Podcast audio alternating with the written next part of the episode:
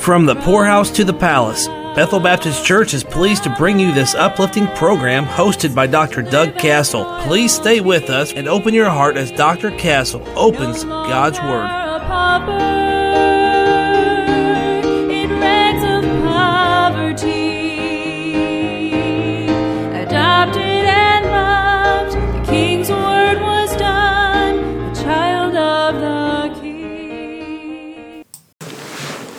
Well, we've been began looking yesterday at the method or the change that takes place, how that God looks at us and justifies us, and we saw in Romans chapter three that He does that by His grace freely, without a cause, because of His unmerited, undeserved favor, because of the permanent payment, the sacrifice that Jesus made. So it's through faith in His blood He can declare his righteousness for the remission of sins, for the payment through the forbearance. God's willing to take, take this upon us as Christ did on the cross. And he declares us righteous that he is might be just. So God is just in declaring us just because he has transferred our guilt to Christ and Christ's righteousness to us through faith in his death and blood on the cross. So now we're going to come to Romans chapter uh, for today. And we'll take a little closer look at this imputation or reckoning or counting. Romans chapter 4, verses 3 through 5. Uh, well, let me back up to verse 1. What shall we say then that Abraham our father, as pertaining to the flesh, hath found? What did Abraham find in the days of his flesh? For if Abraham were justified by works, he hath whereof to glory, but not before God. If you could say that your works justified you, then we boast in ourselves, not God. And, and we just learned in the, in the previous chapter that it's of God, not of works. And I know what you're thinking about James, and we're going to get there. By the way, Abraham is always the standard in the New Testament for justification of faith and works. There's, and there's two different parts or types of justification. Those are not the same. The justification of works is not the same as the justification of faith or salvation. And we'll, we'll see that here shortly. So then he says in verse 3, For what saith the scripture? By the way, what not, not does what does Dr. Wang Doodle or Professor Fluffy here say, but what says the Bible? What saith the scripture? Abraham believed God, and it was counted to him, unto him for righteousness. Well, that's what we talked about in chapter 3 yesterday faith in the righteousness of Christ. Now, to him that worketh, is the reward not reckoned of grace, but of debt. But to him that worketh not, but believeth on him that justifieth the ungodly, his faith is counted for righteousness. Look, if we worked for our salvation, it would not be grace. Then, if we if we worked for it, God would be indebted for us. We, we would be counted or reckoned righteous or justified. But we didn't. It's to those that believe that, that faith is counted for righteousness. Now, let's look at Isaiah 53 beginning in verse 4 down through verse 6. Surely he hath borne our griefs and carried our sorrows, yet we did esteem him stricken, smitten of God, and afflicted. But he was wounded for our transgression, he was bruised for our iniquities. The chastisement of our peace was upon him, and with his stripes we are healed. All we like sheep have gone astray. We have turned everyone to his own way, and the Lord hath laid on him, Jesus, the iniquity of us all. This is a prophecy dealing with the suffering and the death of Christ. You got to remember, there's always a primary interpretation, but there can be other applications. Uh, the prophecy had not yet been fulfilled when Isaiah gave it. And, and, it still has not been fulfilled. We can apply it to ourselves, but it belongs to Israel. Remember, we're, uh, um, this will be fulfilled at the Christ, coming of Christ. The pronouns of this passage belong to the nation of Israel, but we can apply them to us. Now, the first and the last word of verse 6 is all. All we like sheep have gone astray. The Lord hath laid on him the iniquity of us all. So we have been included, okay? For all have sinned, and, uh, for there is none righteous, no, not one, Romans 3.10. For all have sinned and come short of the glory of God. Uh, now, let me give you a verse from Galatians, chapter 2, verse 20. That way we can make the application to all of us, even though the pronouns apply specifically to the nation of Israel in Romans chapter 10. So, Galatians chapter 2, verse 20 I am crucified with Christ. Nevertheless, I live, yet not I, but Christ liveth in me, and the life which I now live in the flesh. What did Abraham find in his flesh? Romans 4.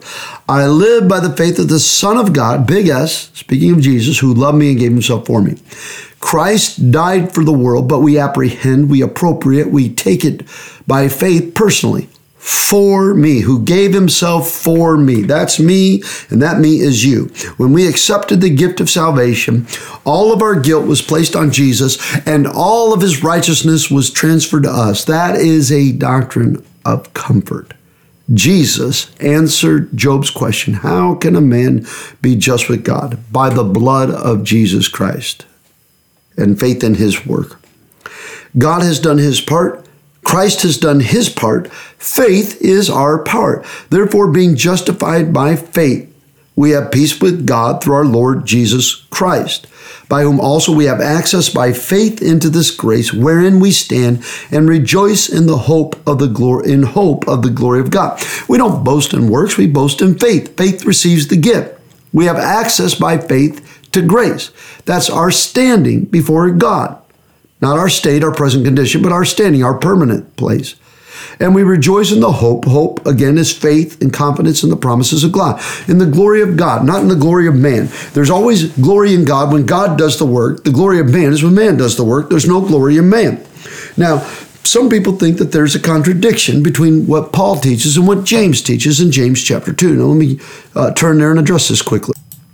Now, in James chapter 2, the, the Bible says, um, was not Abraham, verse number 21, our father justified by works when he offered Isaac his son upon the altar.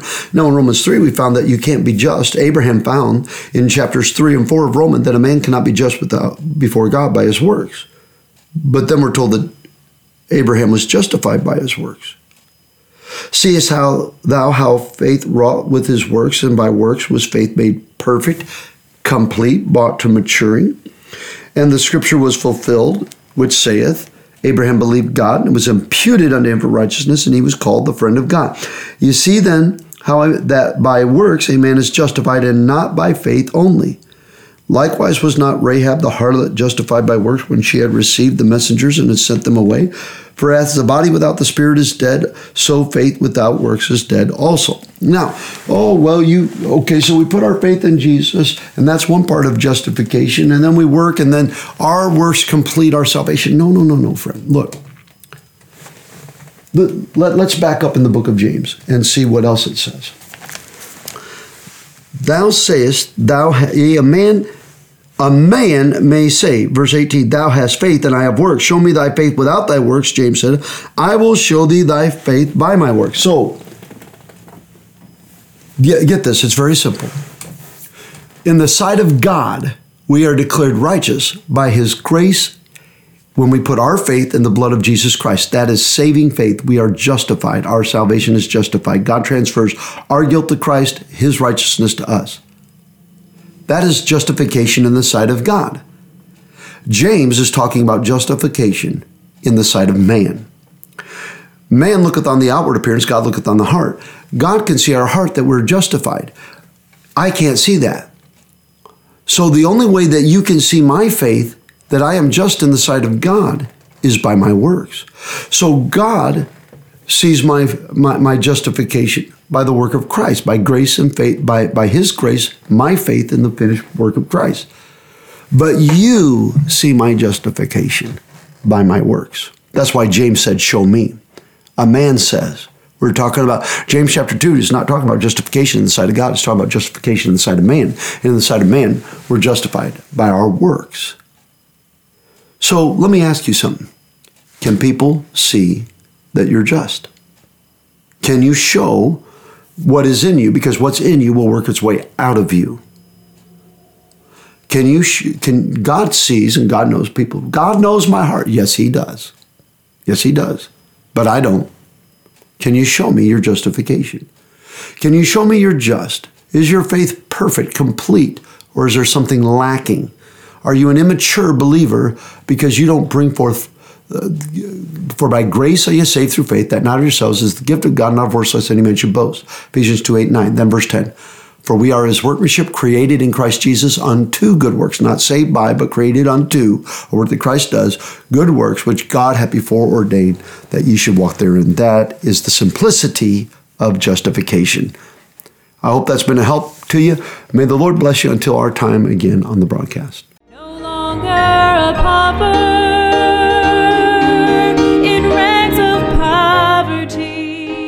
You've been enjoying the program From the Poorhouse to the Palace. Find Pastor Castle's Bible commentaries and other resources when you visit the website bbclinton.com. Archive broadcasts of this radio program are available at wytjradio.com. Listen to the latest broadcast wherever you are, or catch up on what you missed whenever you want by subscribing to the podcast on Spotify, Apple Podcast, or Google Podcast.